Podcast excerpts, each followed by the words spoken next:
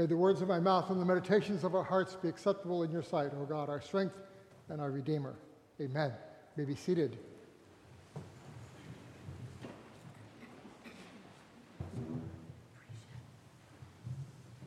Once upon a time, in Episcopal churches following a high Anglo Catholic tradition, a sermon was not considered essential. In fact, it was quite acceptable for the celebrant to say, after the reading of the gospel, let the words of the gospel speak for themselves, and then sit down for a few minutes of quiet reflection before continuing on with the liturgy.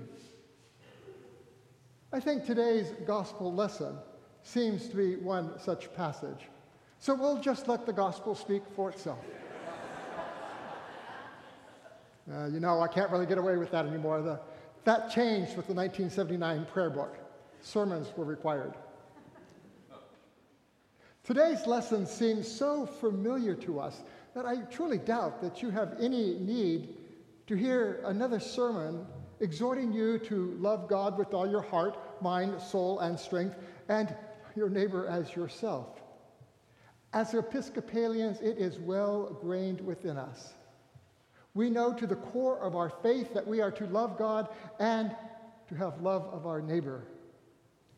But we also know that truth in fact, we can fail miserably at doing exactly that, especially when in the frailty and finitude of our human existence, we find our anger towards God and our anger towards our neighbor blotting out any shred of the love we thought we had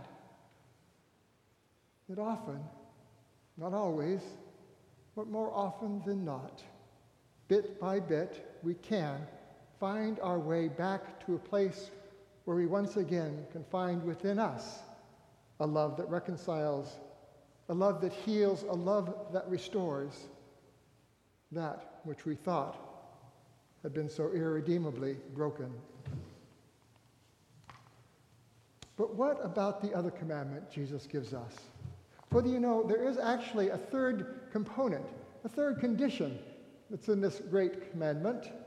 It appears earlier in Matthew's gospel in what we refer to as the Sermon on the Mount. That's the sermon in which Jesus lays out the essence of the nature of the kingdom of God, beginning with the Beatitudes. Blessed are those who.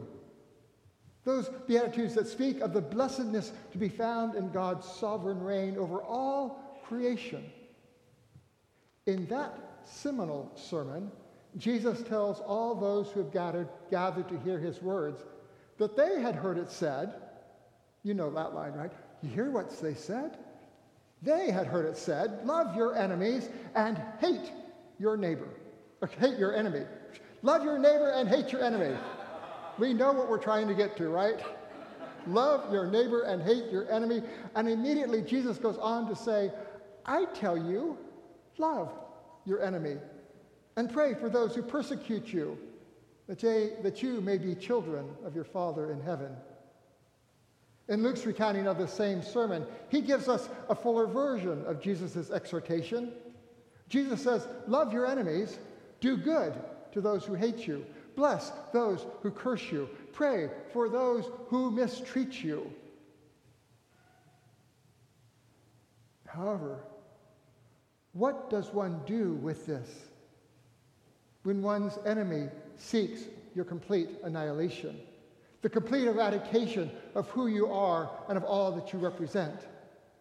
For me, as a Christian, as a priest, and this morning as your preacher, this question has grown more urgent in these last weeks, not just only because of Hamas's attack, but because of the continuing military response of Israel to that attack as every entire neighborhoods in Gaza are being obliterated, and two million people and thousands who have died are enduring the consequences of their democratically elected government's actions.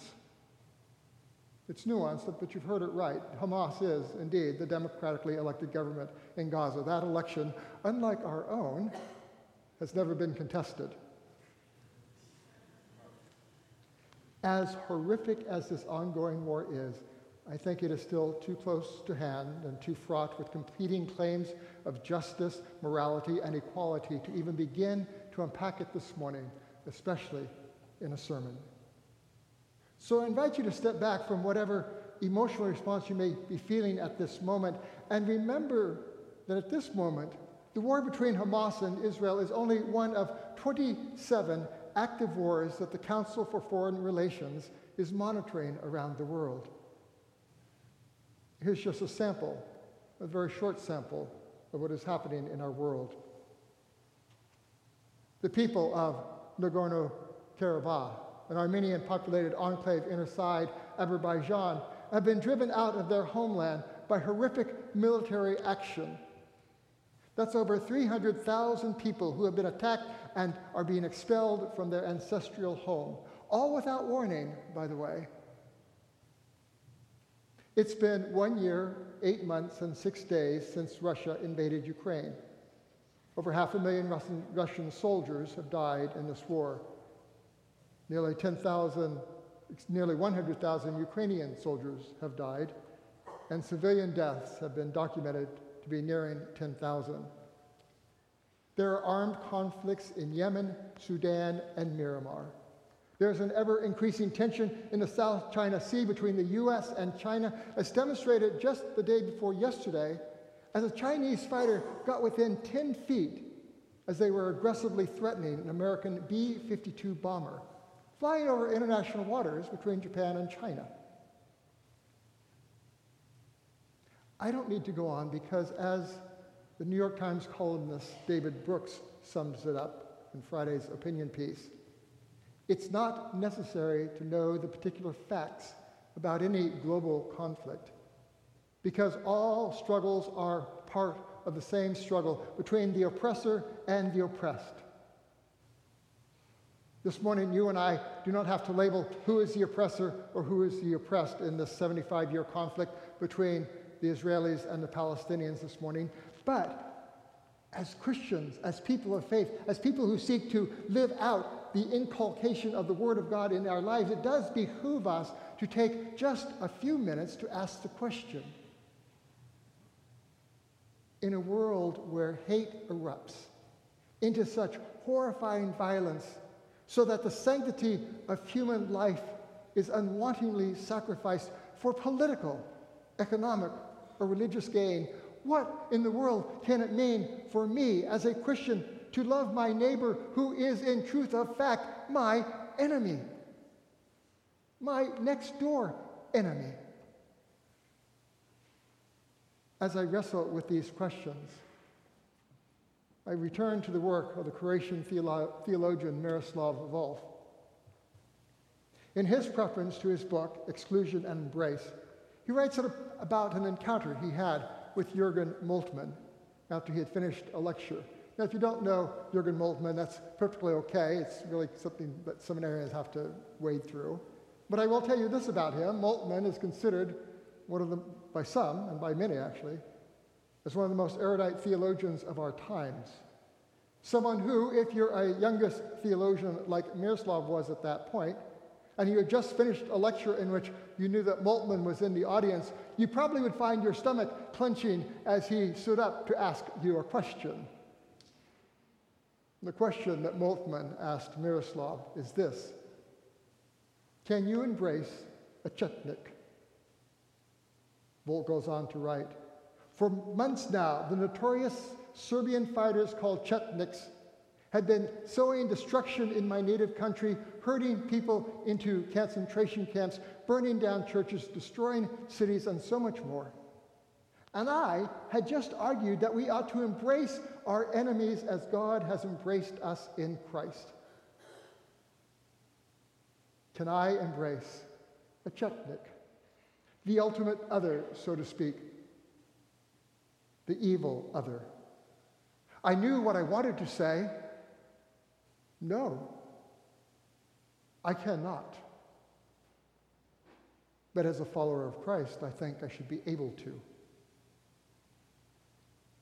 Miroslav's 300 page book that follows that preference is his self professed struggle to answer that question, both as a theologian, but also as a human being. For me personally, I don't know if I could embrace my enemy if I actually had one. I live in a nice bubble of polite people. And trust me, when they know I'm a priest, they get even more polite. they seem to have forgotten that I can't really excommunicate them or send them to hell, but sometimes they still think that Shanna and I can do those sorts of things.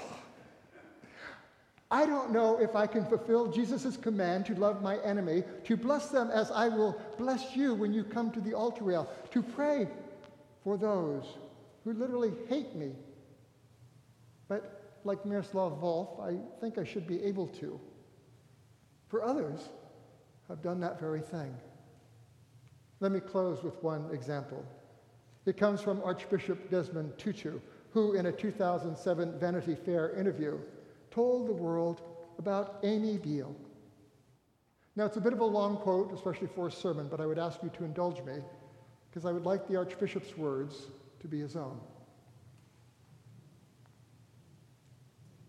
I was telling students recently about a young American woman, white woman, Amy Biehl. She went to South Africa as a Fulbright scholar.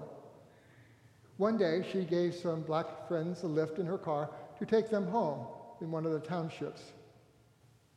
When she got to the township, she was met by a horde of youngsters who belonged to one of the political groupings that had the slogan, One Settler, One Bullet, meaning that they wanted to get rid of white people, more or less. They saw Amy Biehl. They got her out of her car. She ran, fell, and they started stabbing, and they killed her quite gruesomely. These young people and their ringleaders were arrested and ultimately sentenced to long prison terms. Then they came to our Truth and Reconciliation Commission to apply for amnesty. Amy Biehl's parents, white Americans, Peter and Linda Biehl, came all the way from California. They went all the way to Cape Town where the amnesty application was being heard. They had the right to oppose the granting of amnesty. Do you know what they did? They got there and they said, We support these young people's application for amnesty. Now that is mind boggling. But that was not the end. After these young people were granted amnesty, then Amy Biehl's parents founded the Amy Biehl Foundation in Cape Town. Part of its purpose was to rescue black kids who would be victims of violence in the townships. And they employed the two guys who were the chief murderers of their daughter at that foundation.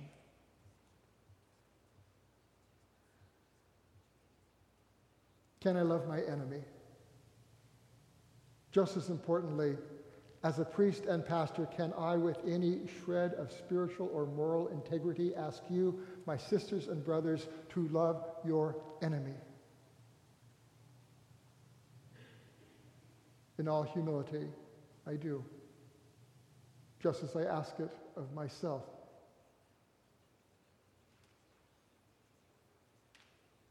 For you know, I think it is, as W.H. Auden writes. We must love another, we must love one another, or we die. We must love one another, or we die. In the Father, the Son, and the Holy Spirit.